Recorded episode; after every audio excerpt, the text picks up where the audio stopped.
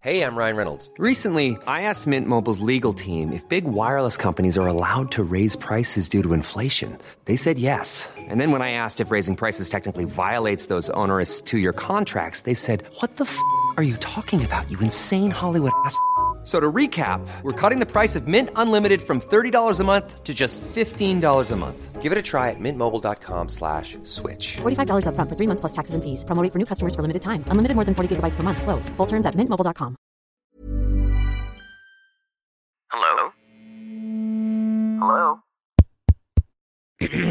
Podcast Network Asia. Ibababadala kita, baka mamaya mapilayas yung balado. Hala. Mag-inom ka na nakabrief, gano'n.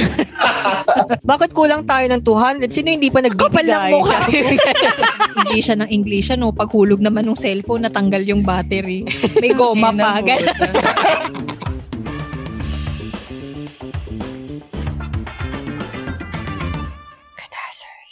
Hello mga kapitbahay, this is Ina. This is Sari. This is Natalie. This is Yudes. Athena here. And Martin, hey, what's up? And y'all are listening to...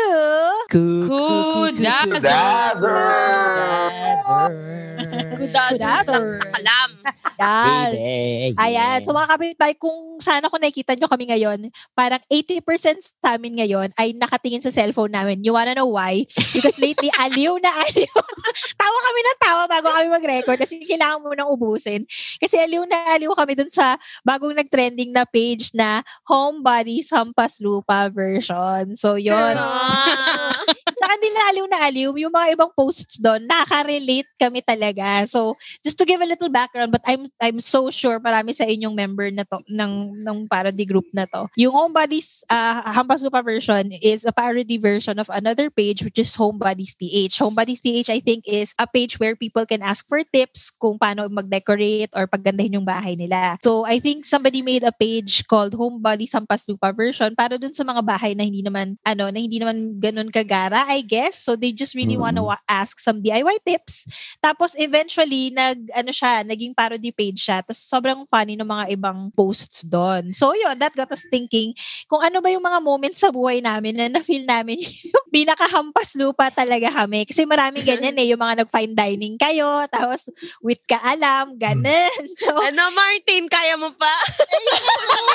Martin umiiyak na. Naiyak ako kasi meron ditong nag-post yung parang sa mga J&T Express, another satisfied customer, salamat po sa pagtangkilik at pagtitiwala. Tapos yung picture, yung mga batang bumibili ng 10 pesos na yelo. Alam mo, naiyak ako. Actually, alam mo, naging medyo comforting sa akin yung Homebodies Hampas Lupa. Kasi, for example, parang I guess some people there are posting real photos of their house or yung mga CR nila. Alam mo yung mga minsan, pag may gusto bumisita ng bahay mo, hindi, wag ka pupunta. Ano yan, Natalie? Kasi dahil ko dito, guys, favorite coffee shop ko nga pala. Tapos nasa Burol siya. Shop, favorite na? Coffee shop. Favorite coffee shop ko nga pala. Tapos nasa Burol. Alam mo, tuloy na natin. Oh, sige, ano yung mga moments na feel nyo, nahampas lupa kayo? Or yung mga okasyon, tapos dumalo kayo, tapos naramdaman nyo yung pinakahampas lupa. Oo, yung parang awang-awa kayo sa sarili nyo. Oh my God. Sino muna mauna? Si Natalie kasi maraming bala to eh. Sabi niya kanina, ang dami niya daw naalala. Oh my God, marami akong naalala. Lalo na nung dorm days ko. Girl, kasi sobrang hirap ko. As in, grabe yung sobrang hirap ko. Sobrang hirap. Hindi kasi yung nanay ko kasi advocate sa natin, bumibigyan na kita ng pera, bahala ka magtipid. So, nasanay ako nung high school na hindi ako ganun, na parang, gagastos ako. So, nung pagdating ko ng college, hindi ko alam kung paano i-handle yung finances ko. Tapos maraming times na nag-away kami ng nanay ko na kina-cut off niya ako. So, wala talagang pera. So, ilan sa mga incident na feeling ko pinakahampas lupa ako is, kailangan kong umattend ng rehearsal sa UST. Naalala ko nun, ano siya, parang sem break. Tapos, ang pera ko nun 7 pesos.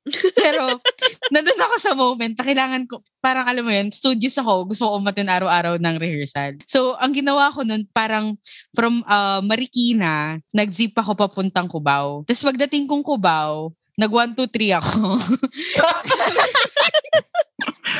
Tapos pagdating ko ng 1, 2, 3, tapos sakay na ako ng pa-Espanya, ng Cubao pa-Espanya. Tapos yung 7 pesos ko kulang. Tapos parang ang ginawa ko nun, tinabihan ko yung mismong driver. Tapos nung palakad ako sa harap, pinakita kong iika-ika ako. Tapos sabi ko, tingnan mo natin Chetter! Bakit? Chetter! Girl, as in, sobrang desperado na ako noon. Isipin mo, tanghaling tapat noon, tas ang init-init. Tas umarte akong ika-ika ako. Tas sabi pa, tinulungan pa niya akong umakyat nung sa taas. Sabi niya, okay ka lang, iha? Tas sabi, okay lang po. Sabi ko, ay kuya, pabulong ko pa sinabi para hindi marinig sa likod. Magkano po ba Espanya? Ganyan sabi niya.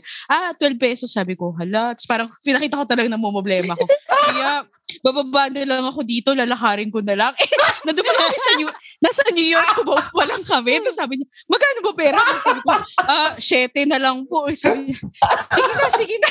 Ibababa na lang kita. Baka mamaya mapilayan na wala. Hala. Kasi yung game plan ko, pagdating doon, manghihingi na lang ako ng 20 pesos pa uwi. Girl, talagang. Nang limos ka, girl. Nang limos ako sa mga teatro mo. Grabe yun. Sakali ka ng limos mo. Siya na-imagine kita nanlilimos sakali. Hindi naman yun. Yung slap soil moment talaga yun. Tapos, another slap soil moment is mabiso ko. Alam mo, ang punchline kasi doon, perfectly time yung sabi mo, maglalakap na lang ako. Iisipin ng mga tao, siguro nasa welcome rotonda nga na. Or, alam mo, pero New York ko ba? New York Cubao talaga. Pero, alam mo yun, hindi pa lumalagpas ng Legarda eh. Diyos ko naman. Kinondisyon ko na yung sarili ko nun pag sinabi niya, ay, bawal yan, lakad ka na. Alam mo, kinondisyon ko na maglalakad talaga ako. Pero putang ina, alam mo, hoping and praying na sasagutin niya. Sinagot naman niya. Maawain naman si Kuya. Pero alam mo, wala na talaga dun kasi akong pera nun. Another thing is, nung college kasi ako, mabisyo ko. Alam mo, party girl. Alam mo, wala ka ng pera, pa-party ka pa eh. So, may mga times na, alam mo yun, wala ka ng pera. Di ba yung ibang college, aasa sa noodles. Eh, may time pati noodles, wala na akong pambili. So, aasa na lang ako sa Yossi. Parang 2 days pa or 3 days pa bago dumating yung next kong baon. So sabi ko, sige, bubusugin na ako ng Yossi. So ang ginawa ko, yung isang pirasong Marlboro Black ko, isa na lang yun na for 3 days. Tinipid-tipid ko siya, parang 2 hits na yun. Tapos pamanayin ko, sinalagay ko dun sa kaha ulit. May one time nag-away kami nung isang roommate, na-stress ako, naubos ko yung Yossi. Eh yung ano namin, yung Yossihan namin dun, yung ashtray ko, sobrang punong-puno. Naghalungkay pa talaga ako doon ng yung may mga tira pang konti, yung may mga space pa ng konti. Tapos yun yung tubig ako noon, water diet. Tapos yung water ko noon galing pang gripo. Putang ina kasi wala talaga akong pera. Ay, mamamatay ka sa amoeba doon. Girl, tas parang pasalamat pa ako nun kasi nagkaroon, parang na-move yung date ng photoshoot ng isang play. Tas may pakain si PM. Nag-take home na ako ng pagkain. Kasi wala akong pagkain sa dorm. As in, malala. Tas ayun, basta marami pa akong hampas lupa moments. Iisipin ko yung iba. Babalikan ko na lang. Iba muna. Mag-isip pa ako ng iba. Ako na yung yung susunod. Actually, mga hampas lupa moments ko din, during college years ko din eh. Kasi I have to say, very malapit yung lifestyle namin and natin. Actually, nag-start lang yung hampas lupa moments ko nung nag-ano na ako, yung nag-teatro-teatro na ako. Kasi, I don't know, pag, ano ba yun? What do you call this? Common ba yun sa ating lahat? Oo nga, bakit gano'n na nag-teatro din ako? Tsaka ako naging hampas lupa. Yan ang tinatawag na starving artist. Oo, parang, ano ko ba? Proud ba ako na ano? Anyway, I remember there was this one time na ang nagkaroon ako ng money problems doon. Fair naman yung pagkakaroon pa ng money problems doon. Parang may nagastos akong pera na hindi dapat. Na pera ko naman, pero alam mo yun, nakalaan siya for something else. And it turns out, nagsabay-sabay yung nagsabay-sabay na naputulan ako ng kuryente, tubig, kuryente, ng kuryente yun. So, ang nangyari nun is, alam mo yung, dahil bata ka, yung mga ganung bagay sa'yo, walang epekto naman. Wala namang epekto sa'yo. I mean, parang shit, tayo na napatulan ako ng kuryente. Pero walang sa'yo, walang tawag dito. Wala siyang shit, nakakaya, keme-keme. Kasi bata kaya, alam mo yun, parang I don't have to be responsible. So parang ang pinoproblema ko nun, para mababayaran ko pa siya 3 days from there. Parang dun palang darating yung pera ko. So imagine mo, 3 araw akong walang kuryente. Basta parang nawablema ko that full time. Tapos parang nag-usap kami ng kaibigan ko. Parang puta, pare, wala akong kuryente ng 3 araw. Mm-hmm. Hindi naman ako, tapos parang, for some reason, bakit hindi ako makikitulog nun sa mga bahay ng mga kaibigan ko? Bakit nga ba? Hindi ko rin alam. So, rather than find a solution for that, ang ginawa ko, at wala na rin akong pera nun, uminom ako. Nag-inuman kami nung friend. Pero wala ka ng pera nun. Wala na akong pera nun. Wise financial decision. Parang, ay na, wala akong kuryente. Parang, hindi pa ako girl, wala pang laba-laba yun ah. Kasi pag magpapalaba ako, alam mo yun, alam mo yung nasa down in the dumps ka na talaga na kahit wala ka na sa mood or wala ka ng wish or wala ka ng lakas sa loob para maging productive. Parang wala na akong damit, kailangan ko na maglaba kasi hindi ako pwede magpalaba kasi wala na akong pera. Mm-hmm. Kaso, tangin na, ayoko maglaba kasi wala akong kuryente. Alam mo yun, bakit handwash? Pwede kasi mag-handwash. Pero kasi alam mo yun, dahil wala ang kuryente, ayaw maglaba. Hindi ko alam kung ano yung correlation niya. Wala siyang correlation. Parang, alam mo yung parang, ang analysis ko doon is parang, alam mo yung mag-aaral ako ng 9 o'clock. Tapos pagtingin mo sa salamin, sa orasan, ay 9:01 na. So, 10 o'clock na lang ako mag-aaral. So, parang ganun siya. Okay. Parang, maglalaba ako today kasi wala akong kuryente. Alam mo, maglalaba na lang pag may kuryente na. So yung damit ko noon, hindi yun alam ng friend ko. Parang, nag-side A, side B na ako that time. Nag-side A, side B na ako. Tapos sabi ko, kaya na wala pa akong panglaba. Tapos hindi ko rin siya malabahan kasi Martin, sobrang wala akong pera. Wala rin akong pambili nung bareta. Parang ang lesson doon ni Mami sa... Pero may pangbili ka ng alak. Nilibre kasi ako. Hindi ako nagpalibre ng nagsabong panlaba. Actually, sana sinabi mo na lang, friend, bakang imbis na sasamahan kita sa inuman, pero yung pambili mo ng alak sa akin, pambili na lang natin ng bareta. Oh, ang tawag dyan, priorities, ano ba? Kasi kung maglalaba ako, hindi kami makakainom. Alam mo yun. At kahit naman maglaba ako, hindi naman ako makakapagsuot ng bagong damit at that time kasi hindi ko pa siya matuyo bukas. Tapos bukas... Mag-inom ka na nakabrief. Ganun. Doon pa nagkaroon ng pride eh. Tapos, ayun, sobrang ang punchline nun, yung kaibigan ko din yun, wala rin siya pera at that time. So, ang nabili lang namin is yung Gin Bilog. Tapos wala kaming tawag doon. Anong tawag doon? Ano yun? Chaser. Wala kaming chaser. Eh, sabi ko, gripo na lang ba tayo? Sige, naggripo kami. Noong una, carry pop. Kaso tayo, mamamatay naman yung amoeba sa alcohol na iniinom. Hindi, ang punchline nun, parang kalagitnaan ng pag-inom namin. Hindi namin alam dahil lasing kami or ano. Pero naglasang kalawang na yung tubig. So parang, putangina baka something. Pa kami, dami pa namin iniisip na baka siguro kasi dahil mainit that day, so yung bakal, yung residue, kumeme, umakyat, chururot, tapos it took all that time, so ngayon lasang kalawang na yung tubig. Mm-mm. Pero alam mo yun, it turns out na nag-inuman kami doon na wala, ang chaser lang namin, sigaw. Alam mo yun, buti na lang, wala pa nag-move in nun sa kabilang room. So, doon kami sa balcony ng kabilang room, nagsisigawan. Kasi talaga nagsisigawan kami. So, kung halimbawa, kung summer ng 2014 may narinig kayo nagsisigawan sa laonglaan, ako yun at saka yung barkada ko. Parang si Tita Shawi nung naaangahan sa Pansit Canton. Woo! Ganun Martin. Pero imagine mo, boses bakulaw yung parehong yung parehong sumisigaw. Or dragon. Tanggay na talaga yung sigawan namin. And I think that was the lowest of the low na inano ko because I've never, after that, you know, I've had minor money scuffles here and there, but never that far na ako pumayag because graduate na ba kami to? Wait lang. Alam mo, feeling ko, baka may maasal sa ating mga kapitbahay na, poor you, naranasan mo yan. Disclaimer lang po, ha, sineshare lang po namin yung experience namin. Siyempre, alam mo yun, yung threshold natin. I think any kapitbahay naman who's listening, they know naman na it's not that.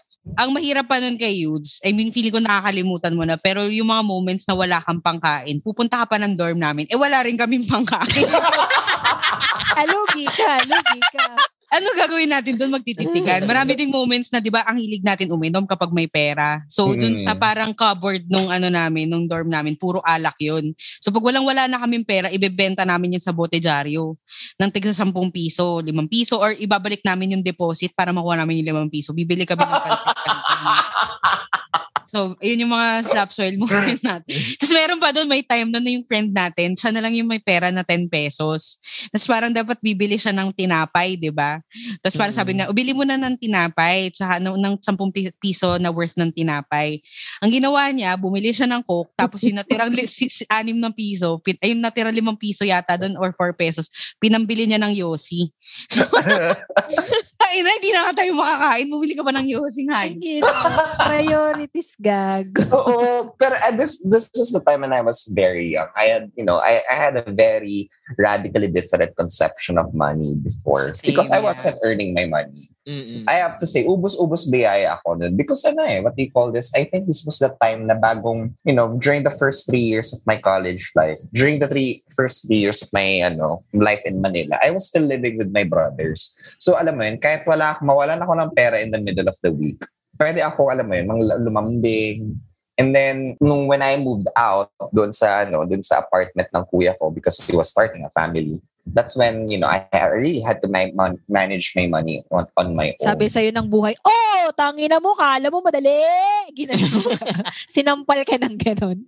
Mga one-day millionaire din tayo pag may mga allowance eh. Alam mo yun? Yes. Allowance, kung ano-anong gagawin natin. Alam na nasang ko yan. Tapos ganon din, minidhold ng tatay ko yung allowance ko kasi nalaman niya libre ako ng, alam mo yun, parang feeling ko, dadaan ka sa face na papamukasay ng magulang mo na hindi tumutubo ang pera. Ay, isang bagsakan lagi binibigay sa inyo ang allowance. Oo, ganun yung allowance din sa akin. Parang 15.30. Taray kinsenas. Kinsenas, di ba? Para ako 15.30. Kasi Martin, kami, we were living away from our parents. So, ikaw taga-tondo ka lang. I mean, hindi naman lang. I mean, taga-tondo ka lang naman. I mean, alam mo yun. Malapit sa UST. Malapit ka lang sa UST. Alam mo yun. Sa bigayan. Kailangan mo tipirin yun. May time pa na di ba fine arts ako sa UST. So, kailangan kong bumili ng materials for finals. Dahil naaanga-anga si bakla, pinanglibre ng Star City. Wow. Nag-Star City. Star City tayo.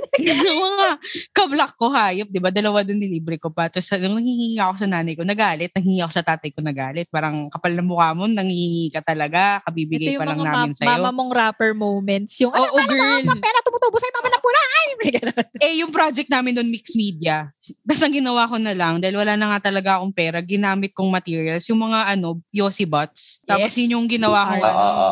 Pero dahil sa Yossi Bots na yun, muntik na akong ma-expel sa UST kasi nga Catholic school, tapos Yossi Bots yung ginamit ko. Pero grabe naman yun. Sabi mo, pinulot mo lang yun. Sabi mo, nagpulot ka sa laban. Di, oo. Malala rin yung mga ganun yung mo ine-express yung art mo eh. Bakit kayo expel? Sabi ko lang, sir, wala na po kasi yung pera. Martin, UST. Anyway, sige. Yun yung sa akin. It's not it's not funny, pero it was full of very stupid experiences yung mga moments na yun. Oo. Alam nyo, mga kapitbahay, what doesn't kill you makes you stronger. Kaya strong si Kuya Yudes ngayon dahil sa pagsigaw niya sa kalsada. Pag-inom niya ng gin. Baga siya. Ano yun? Ano feeling, Kuya Yudes, nang walang chaser ang gin? Ano, parang kang umiinom ng isopropyl? Siguro, kung uminom ako try ko may uminom ng isopropyl, Martin, tapos kanto ko sa'yo kung ano.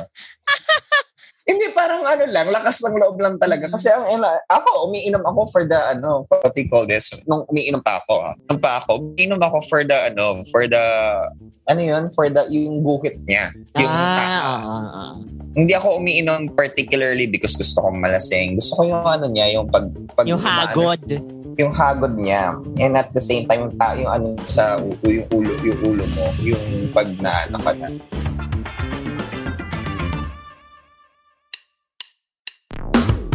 Step up your podcast game with Podmetrics, mga kapitbahay. The best and easiest way to collab with brands and start monetizing your show today. Just go to podmetrics.co to sign up and use our referral code KUDAZARDS. That's all in capital letters to get full control of how you monetize your show. Remember, referral code is case sensitive. So again, that's KUDAZZERS, all in capital letters. And if you're an advertiser, just head on over to advertiser.podmetrics.co and fill up the form to collab with your favorite podcast today. Di natin alam, baka kami na yon. Shout out to you! Podmetrics, the partner of quality podcasting.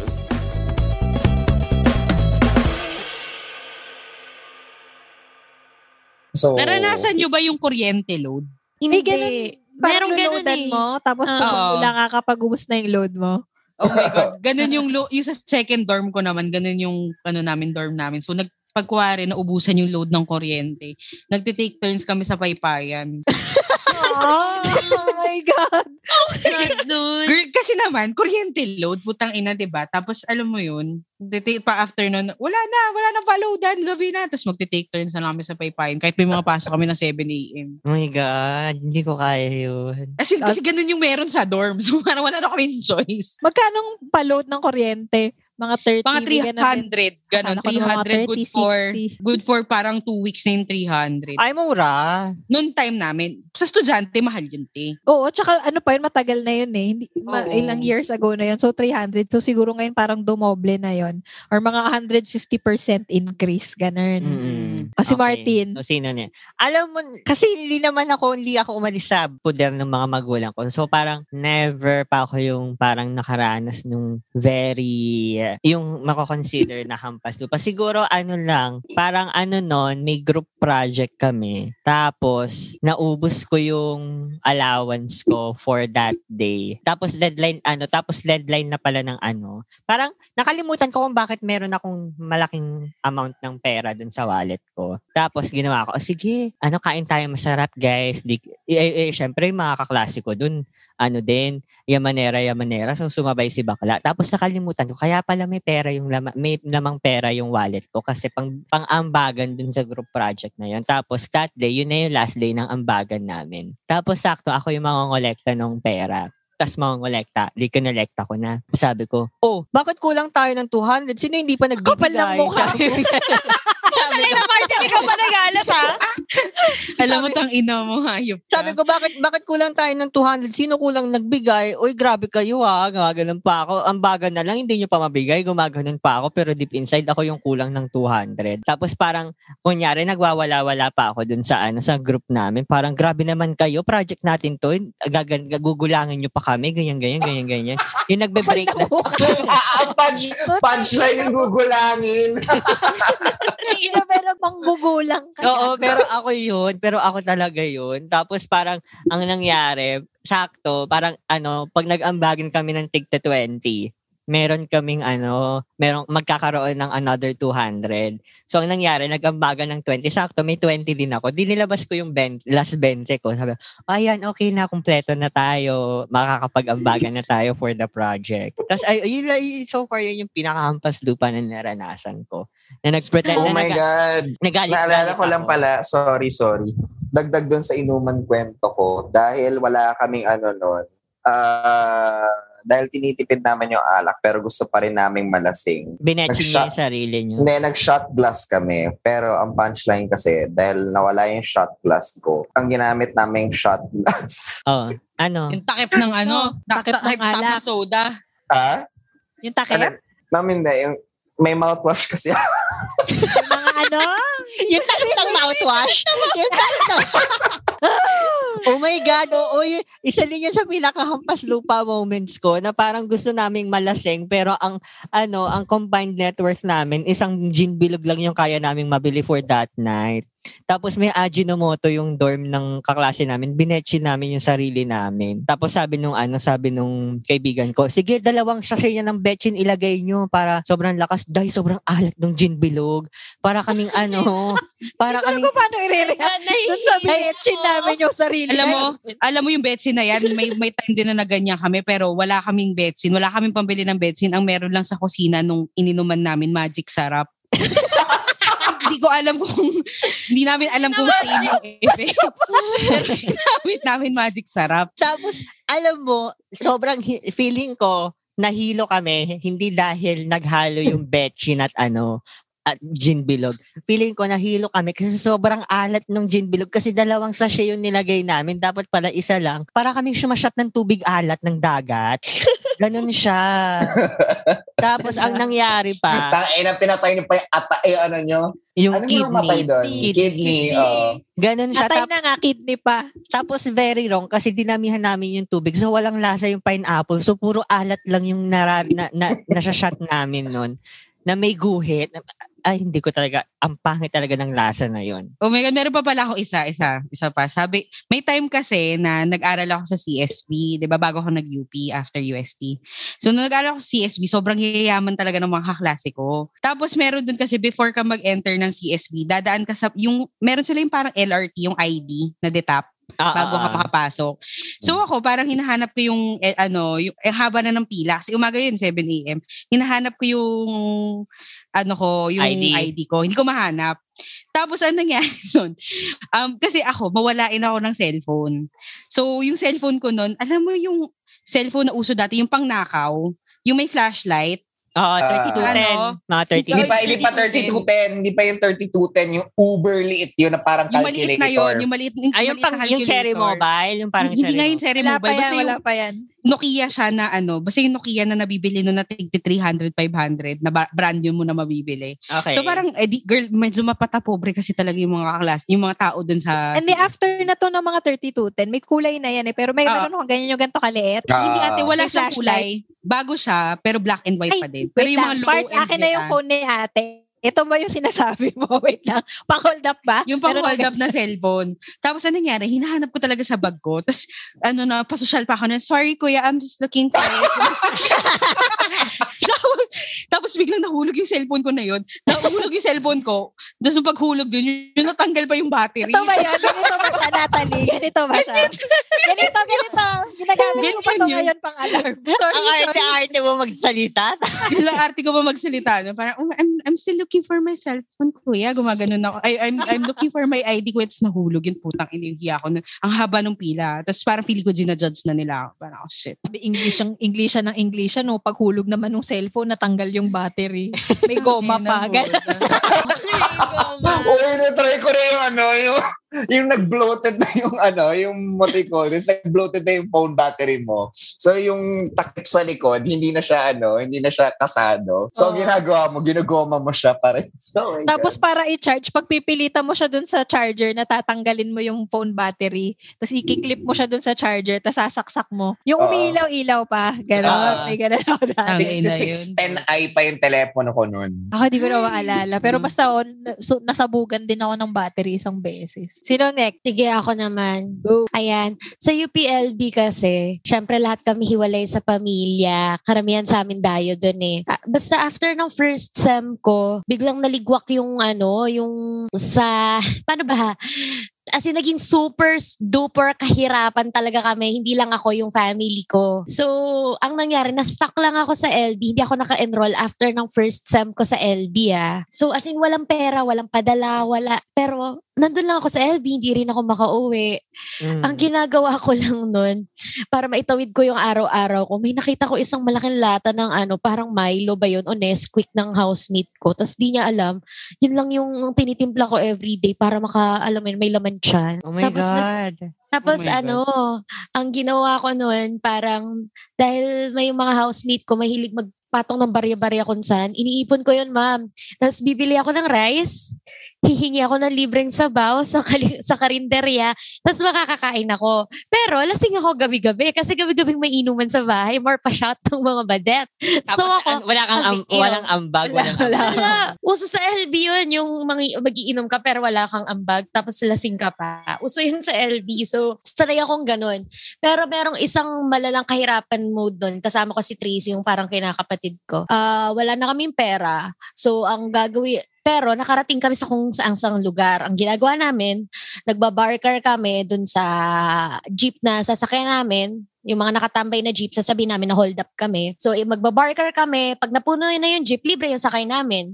Tapos, ganun din yung ginagawa namin pag bus. So, nakapunta kami kung saan-saan. Kunwari, yung tito niya nagyaya, inuman tayo sa ganitong lugar. O, 2 jeep yon or 1 bus. Sige, magbabarker kami. Ganun yung ginagawa. Tapos, pag walang-wala na rin pagkain, dadaan kami sa mga, anong tawag dito? Ang lakas makaaladi nito. Yung dadaan kami sa mga wet market, ganun. Tapos yung magnanakaw ka ng mga pagkain doon.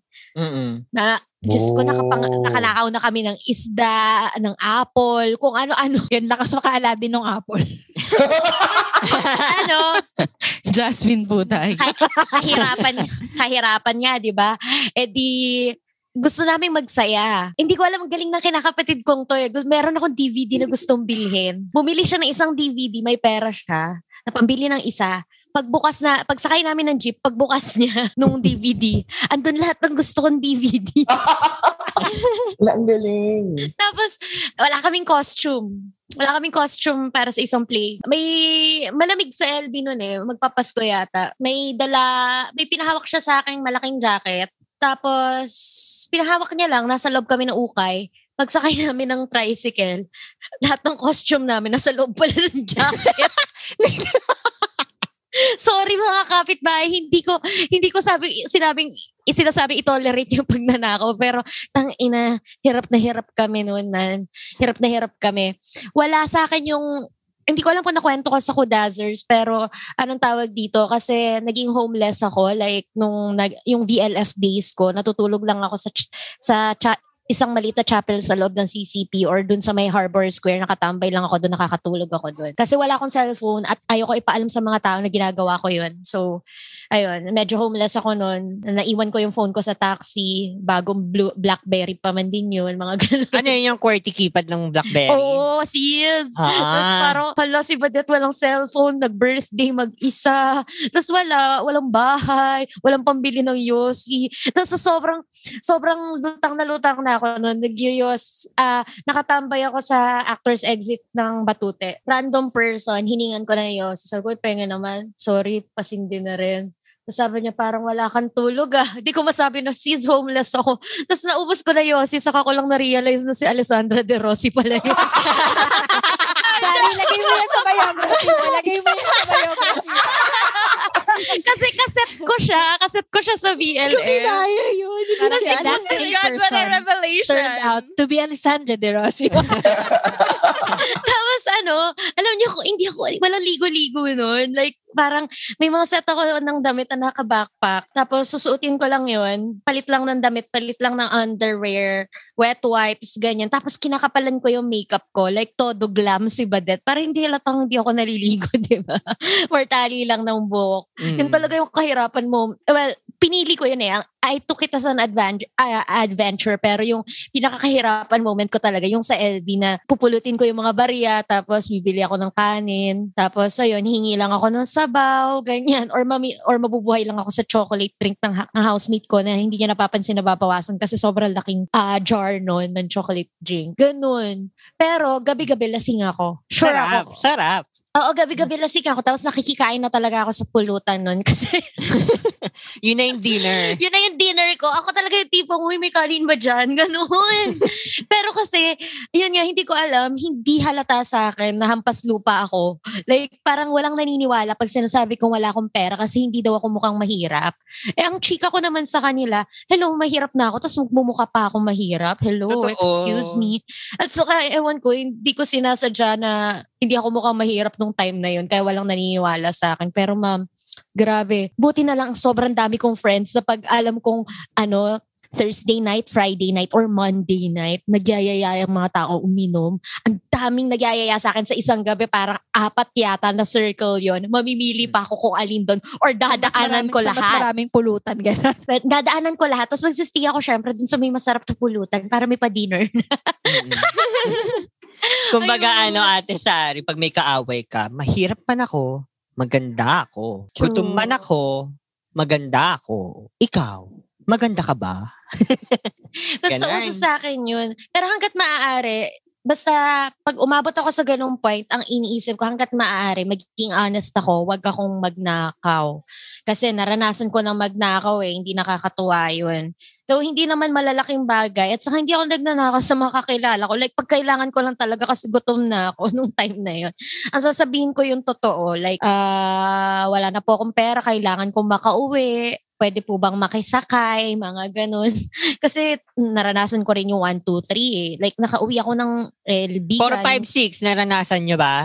Ano yung 4, 5, 6? Ano yung 4, 5, 6? Yung may sukli ka pa. Yung hindi ka na nagbayad, hihingi ka pa ng sukli. Uy, naranasan ko rin yun. Ito pa, hindi ko sinasabi. 1,000 na 100, yung gano'n. 100 pa, hindi mo man lang binente, hayop ka. Demonyo ka talaga natin. Naranasan ko rin yun, pero hindi ko sinasadya kasi akala ko talaga nagbayad ako. Tapos pagtingin ko, ang dami kong pero sa wallet ko, eh parang less than 50 lang yata yung pera ko. Tapos ang hinihingi ko, parang sukli sa 100, ganun. Alam mo, naranasan ko na yun, nakalimutan akong magbayad ng jeep papuntang UST. Ang ginawa ko, doble yung binayad ko sa pauwi. Para lang, alam mo yun, sabihin ni Lord, okay, may compensation siyang ginawa. Hindi siya mamalasin today. Lilinis yung konsensya mo, ganun. Ginawa ko, pauwi. Ginawa kong 16 pesos, imbis na 8 pesos lang. True. Tapos last na, tumira ako sa bahay na, uy, hindi naman sa pangano yung alam niyo sa Hampas Lupa group, yung pinakamalala doon ng mga CR na Kadiri talaga, yung Kadiri din yung itsura ng kama. Tumira ako sa ganun. Nakitira ako sa parang lungga ng isa kong kaibigan. Tapos meron siyang extra room na sobrang Kadiri. Tapos yung communal CR nila, communal levels Kadiri talaga. Tapos sinitiis ko yun. Minsan napapasigaw ako at hindi ako maliligo ng 4 na araw kasi may palaka dun sa banyo. Ganun kalala.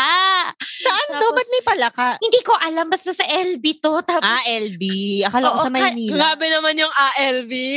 Kadiri lahat. Kasi maraming bukid sa probinsya. So, malaki yung possibility na may palaka. Kasi inisip ko, sa Maynila, may palaka. May nabubuhay bang palaka sa Maynila? Marami sis. Grabe ka naman sa mga palaka ng Maynila dyan. Grabe. Uy, may palaka rin sa tinaligaw. Palaka lives matter. Uy, pero Kadiri talaga, like, may ecosystem na yung unan, yung banyo, hindi siya mukhang banyo, ma'am. Like, mukha siyang, oh my God, hindi ko na ma-imagine talaga. Kadiri talaga siya. Kadiri yung pagkagawa ng bahay, parang tapal-tapal lang. Tapos yung banyo, malala din. Nabuhay ako doon ng 1 taon yata. Tapos nung OJT ako dito sa Manila, bago ako gumraduate, yung tinitirahan ko sa Cubao, sobrang Kadiri. May communal CR din kami na putang ina palaging mapanghi. Tapos yung yung may dadaan na lang bubwit sa paa mo, yung mga ganun. Yung feeling mo pag natapakan mo yung pag natapakan mo yung lapag ng CR dahil sa sobrang panghi, magkaka-UTI ka kaagad. Parang ganun, sobrang lala. Tapos wala kang na makikitang bahid ng puti. Dilaw lahat. Hindi lang dilaw, dark brown. Yellow, pa-orange na, mga ganun, or brown. Pa-logo na ng Kudazers. Oo, logo na ng Kudazers. Ayun mga kabitbahay, ihi po namin yung orange na yan. Lahat ng ihi namin yan. Shuta, bakit parang may UTI na paano na? Drink your water, bitch. Alam mo, pag naisip ko, sobrang Kadiri. Pero wala akong choice kasi yung time na tumitira ako sa mga bahay na yun, nakikitira lang ako eh. Like, kahirapan din sila. Tapos may extrang kwarto. Eh, wala pa naman ako mga gamit noon. Ang meron lang ako, damit at saka laptop, mga ganun. Pero pag inaalala ko, nasusuka ako, naaalala ko yung amoy. Tapos tinitiis ko yun. May time pa na video call ako ng nanay ko, naiiyak na ako kasi hindi ko masabi sa kanya na, uy, dito ko nakatira. Ganun. Pero ako, happy na ako ngayon. Yun lang, good memories. At least alam ko na parang pag dinala mo ako sa isang lugar, bumabahaman yan o hindi. Ay, ayoko ng baha kasi may palaka. Ayun. Anyway, dalhin mo ako sa isang lugar, hindi ako maarte. Maarte lang ako sa amoy, pero pag medyo nakalimutan ko na yung amoy na yon, kaya ko mabuhay doon. Pag na-immune na ang nostrils, okay. Ano lang yan, lagyan mo lang ng Vicks yung ilong mo, parang, kaya ko to, tangina nyo. Kaya ko yon, like, hindi na ako maarte sa ganun. Pero putangina yung, pag nakikita ko yung Hampas Lupa page talaga, ma'am, naaalala ko yung buhay ko, no, na parang, Diyos ko, oo, wala akong sariling unan, ma'am. Tapos ang binibigay sa akin, yung bulok-bulok na unan, talagang tiniis ko yun, ma'am. May, yung may marka pa ng panis na laway. Hindi nga yata laway lang yun nandun, hindi, ayoko lang malaman, pero tinatakpan ko ng 3 t-shirt na ano, parang punong-puno ng, na tinapangan ko ng downy sa paglalaba, yung mga ganun. Alam mo, na experience ko rin yan yung walang unan, kapag yung roommate ko lang yung may kutsyon dun sa dorm, kapag bumangon na siya, ako na yung lumilipat dun. Ay, hindi ko kaya lumipat sa kutsyon ng mga roommate ko. Ano, dati trinay ko yun. Tapos mucho sobrang lagkit. Alam mo yun? Ano yun? May mod takils pa? Hindi ko alam kasi hindi sila nagbe-bedsheet. Mamaya ko ito pag ako mag-bed. Sino next? Ako ba or si Athena? Ako go. Siguro ako din sa college ko talaga siya naranasan, and especially nung nag-start na ako talaga mag-teatro. Hindi ko rin alam bakit. Siguro kasi mas matagal akong nasa labas pa na hindi umuwi sa dorm. Pero ako naman, luckily, hindi naman ako pinabayaan ng nanay at tatay ko na yung kunyari wala akong tutulugan, ganun. Pero ako siguro yung responsibilidad ko sa pera talaga. Kasi doon talaga na-test or doon ako talaga natuto na talagang wag mong gastusin sa Monday yung allowance mo for the whole week. Pero ang nangyari nun kasi, minsan kasi mabait ako masyado. Like, nanlilibre ako kasi parang ito yung instance na yun. Parang hindi ako makauwi, di ako nakauwi dahil maraming ginagawa sa teatro. So, hindi ako makauwi. So, hindi pa nagpapadala ng pera si mama. Ang nangyari dito, meron na lang akong 200 pesos sa pera ko, meron pang 5 days bago magpadala ulit. So, ang ginawa ko is, nagkaroon ako ng game plan na, okay, bibili ako ng pasta. Tsaka yung century tuna. Yung spaghetti lang na mura, yung sa 7-Eleven. Yeah. Yung, antay yung sulit pack, yung pang merienda pack. Merienda yun. Pack, merienda lang kasi pack. Yun, 60 pesos lang ata. Tapos yung century tuna na malaki. Tapos bumili na din ako ng parang yung maliit na Nestle cream. So yun, niluto ko siya good enough for that whole 5 days. Yun lang kinain mo? At yun lang kinain ko. Yun lang kinain ko araw-araw. Hindi siya napanis kasi may cream. Hindi ko alam. Hindi ko alam kung panis or hindi. Choosy pa ba ako? Wala na akong pera. Tapos, usually, yung mga pagkain, like, for example, walang-wala na talaga ako.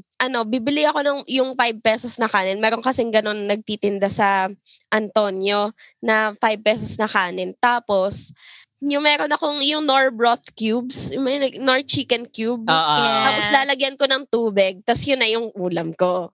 Ayan. Tapos, ang witty nun na, parang, ay, oo nga naman, sabaw yun. Tapos ako kasi, hindi ako talaga, parang wala akong lakas na loob mag 1, 2, 3. Kailangan ko na umuwi eh. Pero wala na talaga pera sa pera. Konsensya ako. Shit, nilakad mo? Nilakad ko hindi, ang pera ko na lang nun ay 70 pesos. 70 pesos. Ang pamasahe pa uwi ng, sakay ng bus, papuntang Bulacan ay 67 pesos. Student price. So, obviously, 3 pesos na lang natira sa akin. May dorm ako, okay lang. Ang ginawa ko is, naghanap ako, hilalughog ko yung buong dorm para sa mga 25 centavos. Para lang enough na makasakay ako ng isang jeep papuntang Arpa pa. Pero saan ako sasakay? Sa Tayuman. Asan yung dorm ko? Nasa Dapitan. So, nilakad ko, naghanap ako, sumakto naman, nakahanap ako ng mga 25 centavos. Kasi usually, di ba, pag mga 25 centavos, tinatapon lang nila. Ganon. So, doon ko talaga naramdaman yung Hampas Lupa version. Kasi, alam mo yung acting ko pa habang naglalakad ako. Kasi, syempre, alam niyo naman ako, pag pauwi ako ng probinsya, di ba, madami akong bag na dala na parang pasan ko ang lahat ng problema sa mundo. Ganun yung ko. Sabi ko, nauuhaw na ako. Habang naglalakad, mo girl, hanggang tayuman lang. Tapos, as in, yung pagsakay ko sa jeep, sabi ko, ay yung ganun, yung pagod na parang hingal-hingal, ganun. Tapos, siguro yun ay pinakahampas lupa moment ko. Except dun sa yung nag-Quezon trip kami nila Martin. Actually, hindi naman ako hampas lupa nun eh. Kasi saktong yung pera ko nun. Sakto yung pera niya. Sakto yung pera ko nun. Ang mga walang pera, si Martin. Sakto rin yung may pera ko. Sakto yung pera natin nung dalawa, Athena. Pero si Martin, saka si Ingrid nun yung walang pera. Wala silang pera. So, ang ginawa namin, pinagkasya-kasya namin yung network ng lahat. So, ako yung biggest stockholder nun. 600 pesos lang yun, no? Tapos pumunta kami sa beach na parang may pinuntahan kami resort na mahal, tapos hindi kami umaalis dun sa may parking lot kasi nahiya kami. Naranasan ko rin yun. Nagagawa kami ng game plan kung sino yung uutangan namin. The catch is, nasa probinsya kami na we're in walang signal. Kahit sinong may phone sa amin, walang signal. Oh my God. Alam mo yung nakakahiya dyan, narinig pa nung mga kasama natin. Kasi kinuwento na natin to eh. Tapos minessage nila ako. Kasi ang kasama namin, yung mga pinsan ko, eh mga yamanera yun. So bigla nila ako kinuwento, tangina kaya pala ang tagal-tagal nyo dun sa gilid, wala kayong pera, sana sinabi nyo na lang. Oo, parang nagtataka sila na parang, Gina. So, pupunta lang kami sa bayan. Tapos parang kawal pa nun. Parang kami parang, oy, wait lang, ha, may, pinag-usapan. Oh my God, ganun. Tapos, pero, pag lumalayo na kami, gago, asan yung pera? Wala tayong pera. Parang gago, mahal dito. Doon na lang tayo sa isang resort na yung pangit, ganun. Oo, parang sinasabi namin, alam mo, parang mas maganda dun sa kabilang resort kasi wala masyadong tao, pero dahil ang pangit talaga.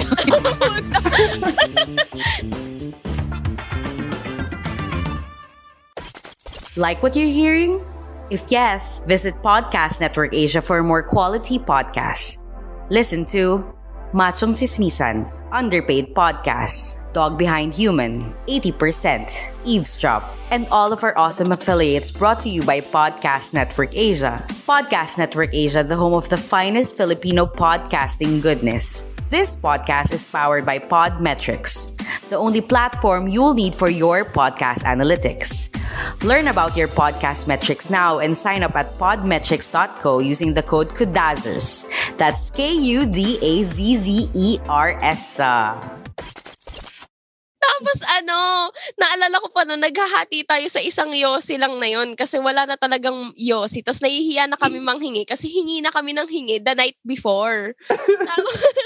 Tapos may naghahati-hatian namin. Pare-pares kaming smoker. Noon, 4 kami. Pinaghahatian namin yung isang na lang na yun. The catch is, ano pa yun? Hindi pa namin gusto yung yosi. Parang pulang yosi ata yun. Philip yun. Philip sponsor us. Baka naman. Si Ingrid, dahil maganda, nauto yung tindahan dun sa resort ng pinsan namin. Tapos nanghingi siya ng yosi. Ay, oh! Wow! Hingi dahil at tatlong stick ng yosi. Nakatatlo pa siya. Oo, tapos naalala ko, nag-truth or dare kami. Yung dare, tumalon ako sa pool. Tapos doon nandun kami sa pool, may mga tao doon. Tapos nanghingi siya ng chicheria. Okay. Ganda lang ang puhunan. Sabi niya, pwede po bang makihingi ng pulutan sa inyo? Dahil binigyan siya yung isang lapad ng boy bawang, nakasash na ganun sa kanila. Oo, ganun. Ang ganda ni Ingrid. Ganda ang buhunan ni Ingrid. After ni Athena, meron akong entry na ganyan din. Kasi Holy Week, di ba pag Holy Week kadalasan gusto natin mag-outing, ganun. $500 lang yung pera ko, $500 din lang yung pera ni Marco, yung yung housemate ko dati. Hi Marco, shout out sa'yo. Tapos kapatid ko walang pera nun. Ang ginawa namin, di ko maalala pero ang tanda ko parang $500 lang yung pera namin dalawa nun. Ang ginawa namin, may batchmate si Marco, nakisakay kami sa sasakyan niya kasi pupunta siya ng Zambales. Sakay kami, nagpababa kami somewhere. Tapos nung binaba kami somewhere, naghanap lang kami ng resort na medyo mura-mura.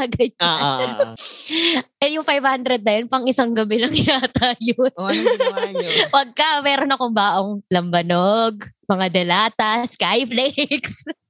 Kompleto ko ng kudams. Nag-camping kayo doon? Parang ganun. Tapos ang ginawa namin, nung one night, meron pa kaming kwarto. Kasi afford namin. Yung 5 hams, nilabas, ganyan. Gabi, iniinom namin yung lambanog namin. Inomi-nomi kami. Eh, merong mga nagnonomis na pamilya din sa kabila na nagvi-videoke din. So kami nakikivideoke. May yung mga tira-tira namin barya na 5 pesos, more insert, ganyan. Tapos nakakalibre na kami bigla ng kanta. Mga lasing na yata yung nasa kabilang table. Eto pa, pinadalhan kami bigla ng isang bucket ng beer. So, ang saya-saya ko. Bakit kasi natuwa sila sa'yo? Hindi ito yung hindi nakakatuwang kwento to. Kasi may lalaki doon. Bet pala ako. Award, oh. Ito nangyari. Hinihingi yung number ko. Pero ang binigay na number ni Marco, number niya yata. Okay. So, nagte-text yung kung sino man yung lalaki na yun. Susunod, inaaway na kami nung pamilya. Inaaway? May asawa. May babae na galit na galit. Away. Yung Junakis.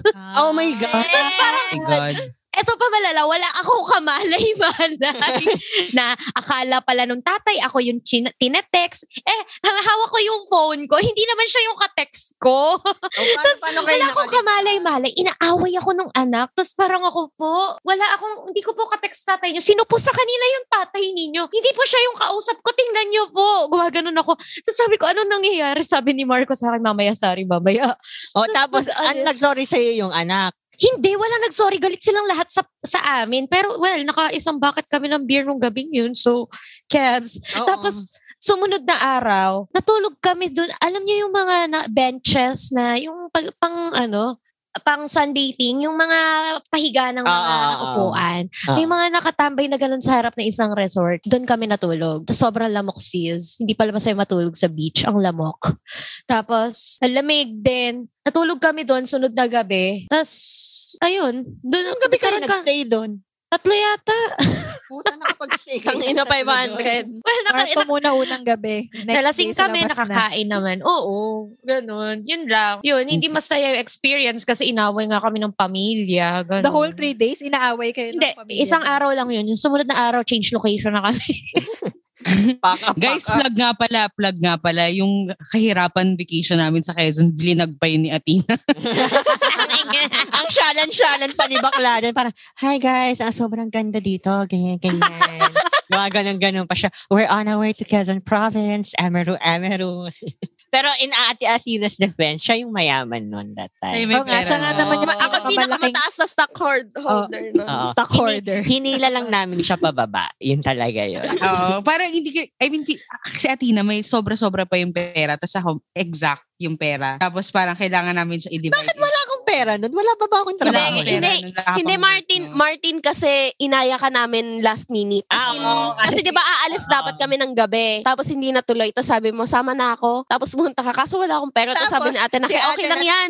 Sabi ko, 500 lang dala ko si ate Nat. Alam mo, bakla ka siya na yung 500 na yan. Bakla, wala pa kami sa Quezon Province. Nag-ambaga na ng 150 para sa gas. Tapos, in my defense kasi, ganito yung nangyari. Diba yung pupuntahan talaga namin, resort ng pinsan ko. So, wala talagang babayaran. Pero nag-decide mag-beach the next day. Doon naging problema. Tapos alam mo yun, ang daming kailangan bilhin, ang bagan sa food. So, alam mo, ang punchline niya, ni-invite niya pa ako.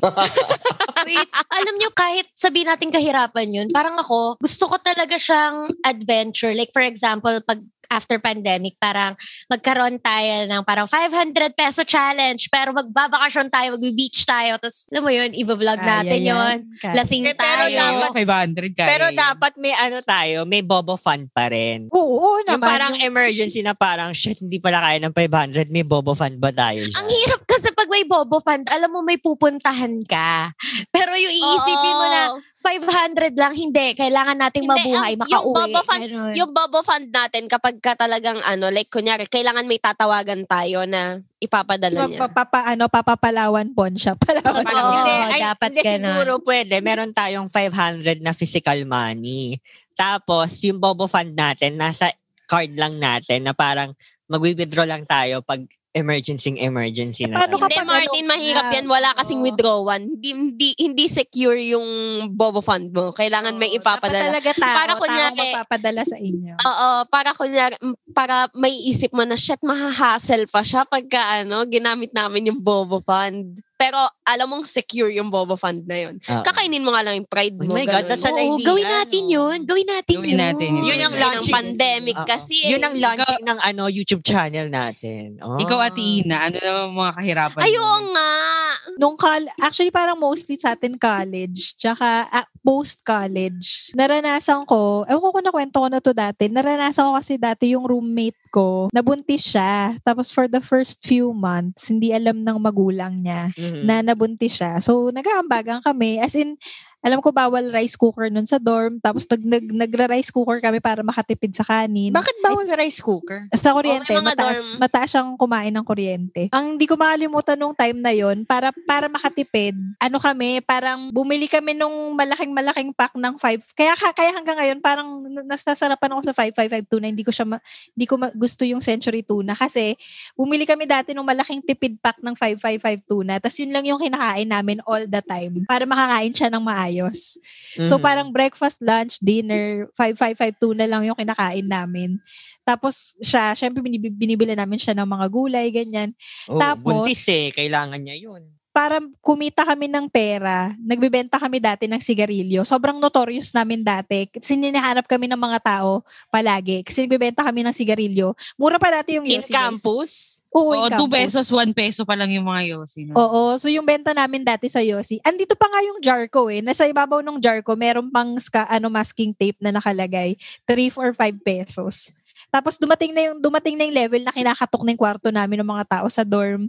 Kasi nga may Yossi kami. So parang gano'n yun yung business namin dati lagi. Para lang makalikom kami ng pera para sa friend namin na yun. Pero bawal ba yun, ate? Bawal mag-Yossi sa dorm. Pero okay lang magbenta ng Yossi. Okay lang naman. I think it's perfect. Nung time na yun, it was perfectly legal. Tapos na-remember ko pa, nung nanganak siya, alam mo, imagine mo, bata pa kami. Wala kaming adult supervision. Una, sinugod namin siya sa infirmary. Eh ano ba naman yung infirmary ng UP? Lalo na... Ang layo-layo, lalo na sa UP Visayas kami noon, sobrang layo. Hindi naman sobrang layo. Yung ospital nasa susunod pang bayan. Oh my God. Kasi, nandun kami sa infirmary, nagle-labor siya. Andun na kami. Hindi ko alam kung nakwento ko na to eh. Tapos the next day, dumating na yung... Tapos kunyari, nung tumawag kami dun sa kabilang bayan, sabi bukas pa daw dadating ata yung driver ng ambulansya or something. Basta ganun. Basta next day pa kami nakapunta doon sa kabilang bayan. Tapos ang nangyari the next day, di sinundo kami ng ambulance. Tapos sumakay kami lahat, kaming mga roommates, sumakay kami lahat dun sa ambulansya.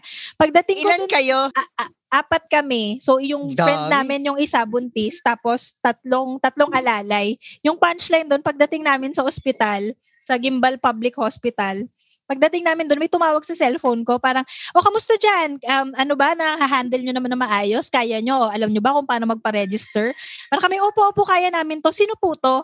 Sabi nung babae, ako kasi yung nurse dyan sa ambulansya, iniwan ko. Kasi sumakay kami lahat.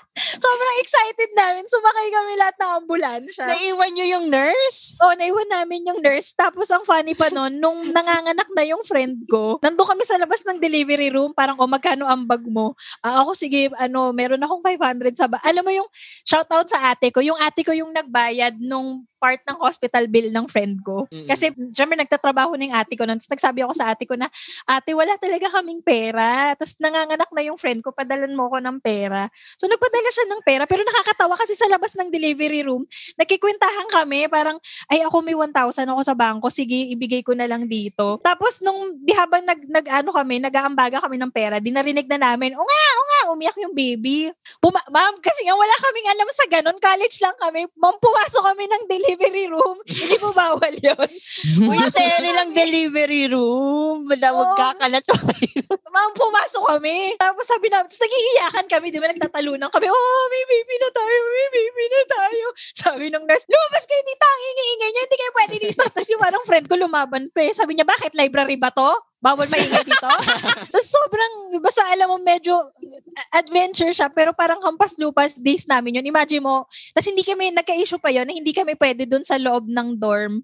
Kasi parang ayaw nung dorm head na nandun kami. Kasi parang, basta mahabang kwento siya, parang sabi nung dorm head, bad influence daw kami dun sa mga other dormers dahil may baby kami, hindi ko gets. Parang ganon, parang lumipat kami ng ibang dorm, tapos dun namin, imagine mo yun, doon namin parang doon namin pinapalaki yung baby for during that time. Tapos yung isa sa pinaka-Hampas Lupa moments namin, inabutan kami ng Holy Week, hindi kami nakabili ng gatas.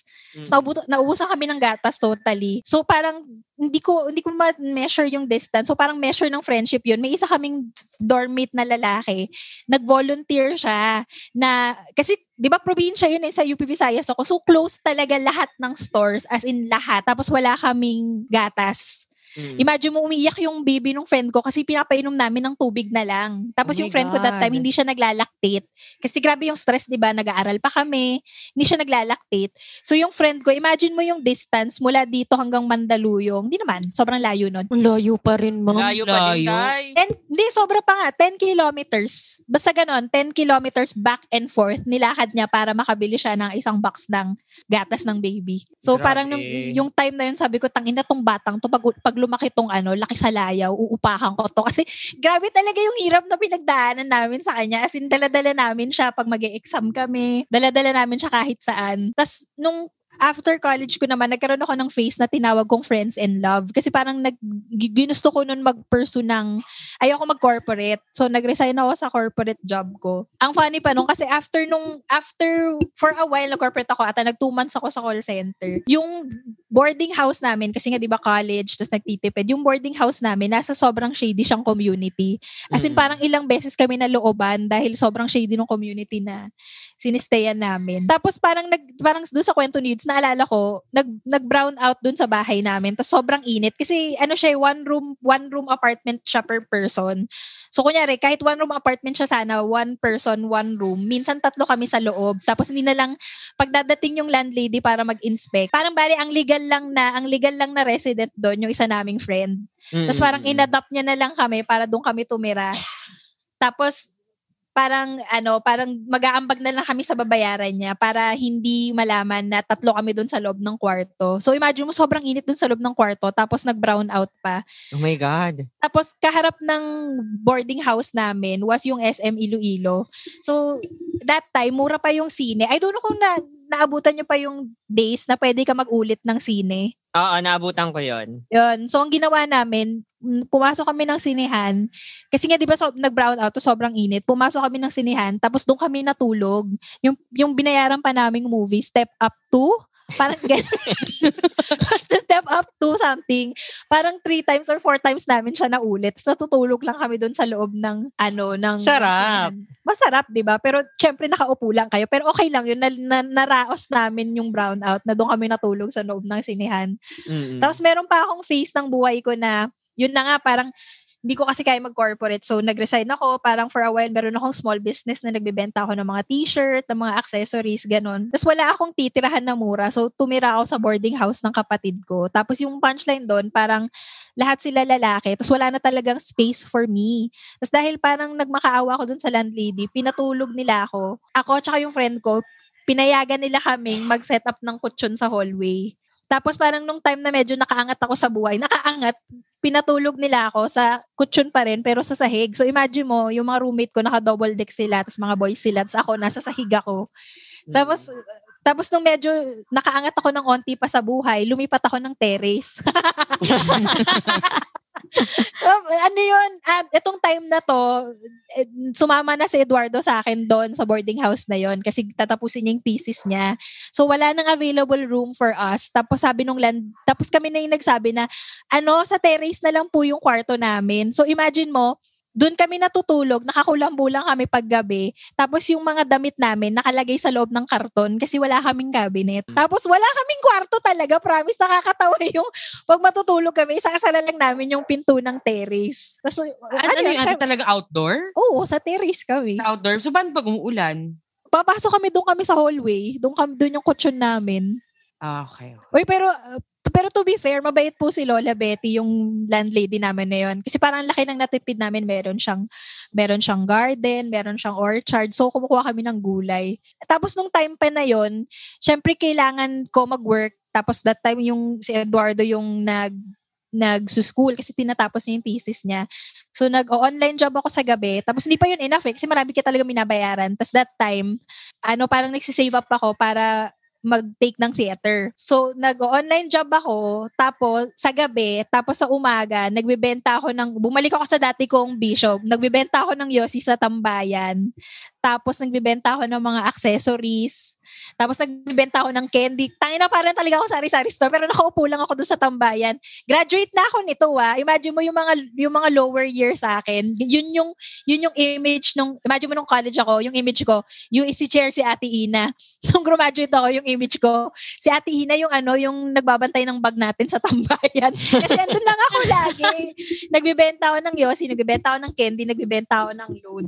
Tapos dumating na yung point na pag may mga taong dadating sa tambayan, ay wala pa si Ate Ina. Ganyan, sabihan niyo ako pag nandiyan si Ate Ina. Kasi sa akin nila nahanap yung mga kailangan nila, lalo na yung yosi ko dati, mura lang siya.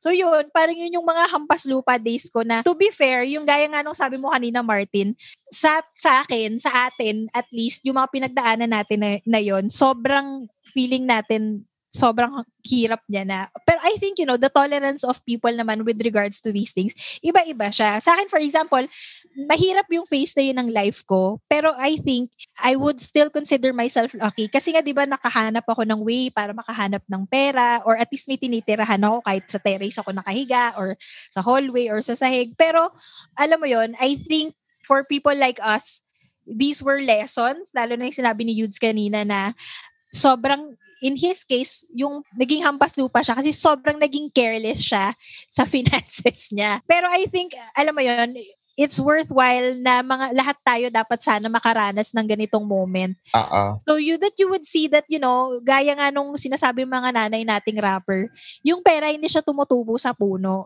Yeah, pinaghihirapan siya. Oo. And alam mo yun, not to romanticize, I suppose, yung what they call this? Kahirapan. Kahirapan. But, one of the advantages of, to me, this, but it was only later on I was able to reap those advantages, was I was really able to see that lesson, that cliche lesson na you really find out kung sino yung mga friends mo when you've hit yung lowest of low mo, especially when we're talking about money, ha. Mm-hmm. Kasi it's a different, to me, siguro rules of life or rules of the games, or maybe because we live in a society wherein money changes yung power dynamics ninyo. Am I making sense? Mm.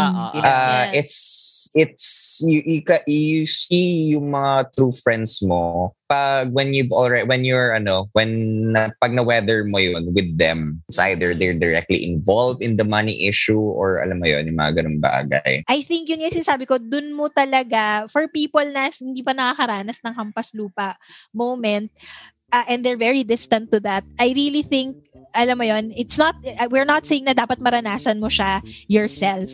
But also, I think part nung bakit natin sinishare yung hampas lupa moments natin is because, there are people that go through these things. Imagine mo yung nangyari kay Natalie na wala silang kuryente, so salita ng paypayan. Ganong level.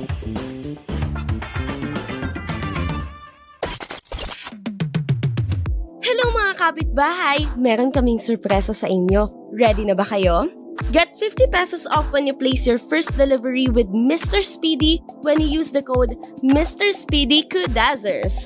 You may book a delivery via their website, mrspeedy.ph, or you may download the Mr. Speedy app from the Apple App Store, Google Play, and Huawei Mobile Gallery. Available for Metro Manila, nearby provinces, and Cebu City. So, tara na mga kapitbahay, go, go, go! Ako naman, yung na-realize ko dito, kasi nga, high school, before ako mag-enter ng college, parang inaamin ko naman, medyo spoiled brat din talaga ako. So, yung experience, yung experience ko na hindi pa siya kasing grabe ng mga taong nararanasan talaga yun araw-araw. Alam mo yun, yung tipong pag umuwi kasi ako, hindi ko na yun mararanasan eh. Kuwari, mag-decide ako noong time na yun umuwi, okay na ulit.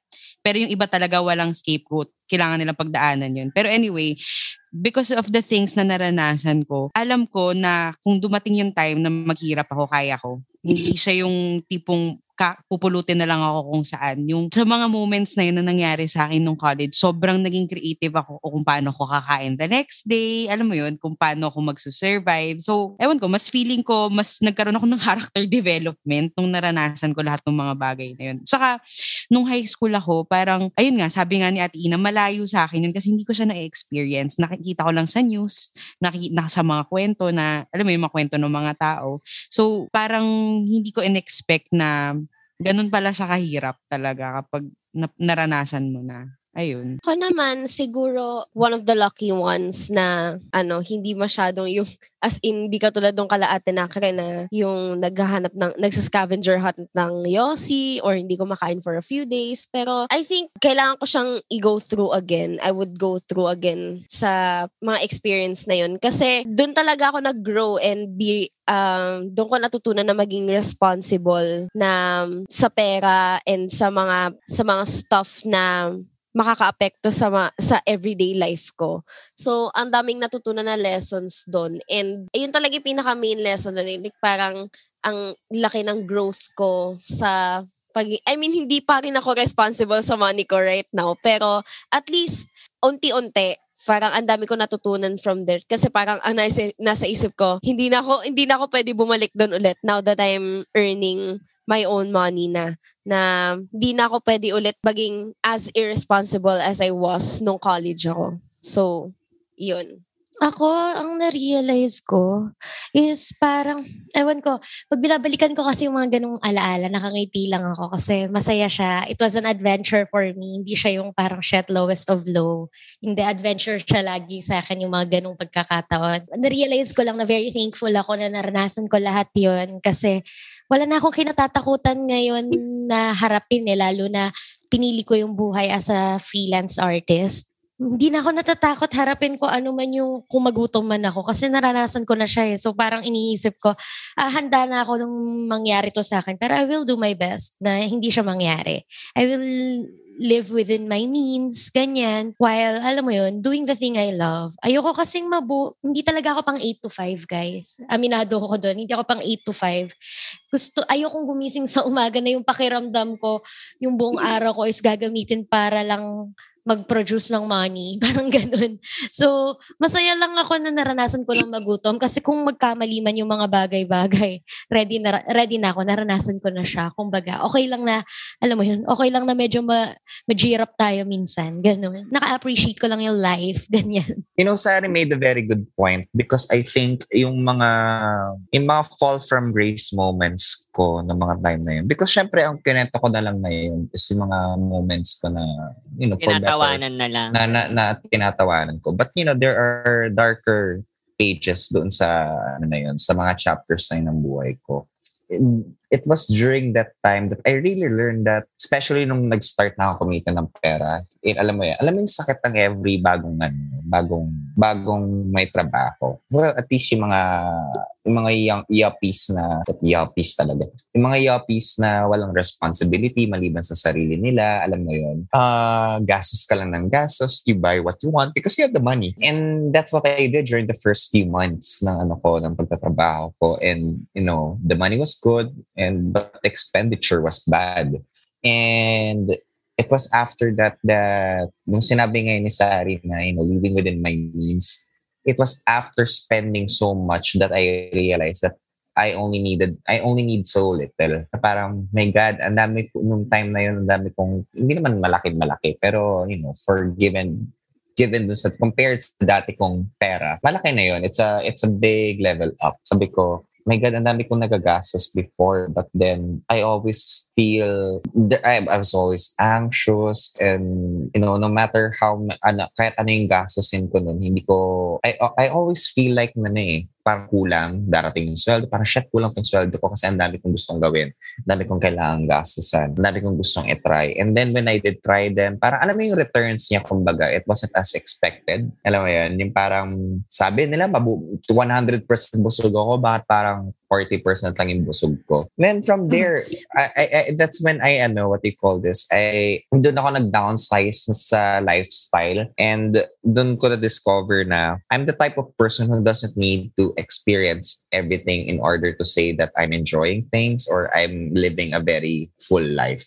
Am I making sense? Yeah. Yes. True. I think parang, hello, yeah, we're still here, Yudes. I think yung going back and looking at the times that you were, slap soil, for the lack of a better term, I think it makes you thankful, just to summarize, makes you smarter, I guess. But also, I think it opens your eyes to the plight of people that are actually, alam mo yun, may mga tao na hindi to nalalagpasan. I mean, I think we're all lucky here na merong mga tayo nalagpasan natin yun nung college tayo, nung nagsisimula pa lang tayo magtrabaho. Pero, there are people out there who never get past this. And, that's why I think we should be more careful when we look at people and when we judge them. Lalo na ngayong pandemic, di ba? There were so many judgments about people na alam naman na lang may COVID, bakit sila pumipila dun sa ayuda, magkaka-COVID sila. But you know what? Because they have no other source of income. And then they would risk lining up, sa isang lugar na maraming tao kasi kailangan nila yung pera.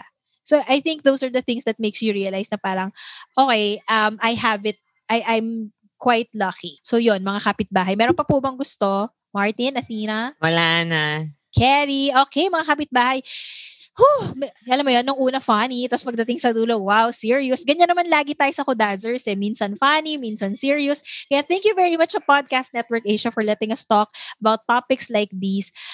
Give our affiliates a listen. Very, very wide din yung range ng topics.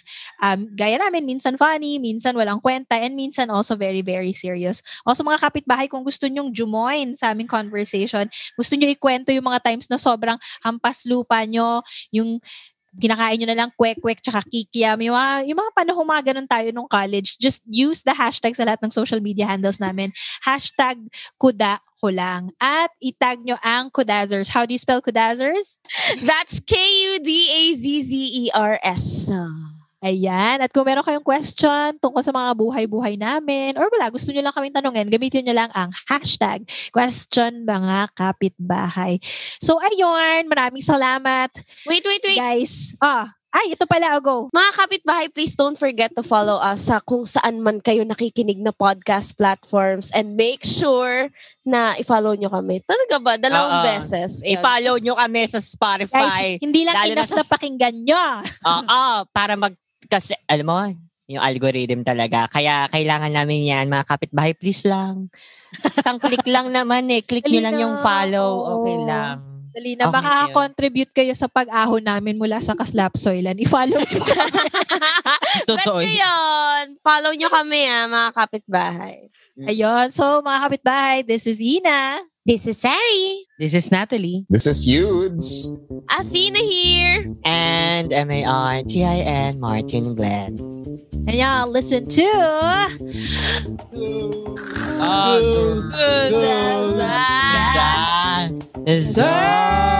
Good.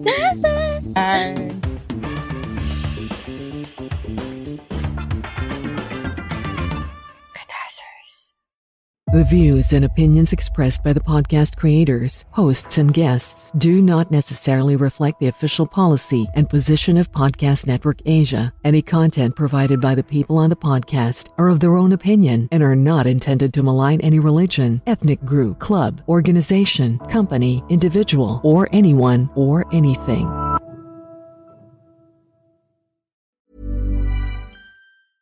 Ever catch yourself eating the same flavorless dinner 3 days in a row? Dreaming of something better? Well, HelloFresh is your guilt-free dream come true, baby. It's me, Keke Palmer. Let's wake up those taste buds with hot, juicy pecan-crusted chicken or garlic butter shrimp scampi. HelloFresh. Stop dreaming of all the delicious possibilities and dig in at HelloFresh.com. Let's get this dinner party started.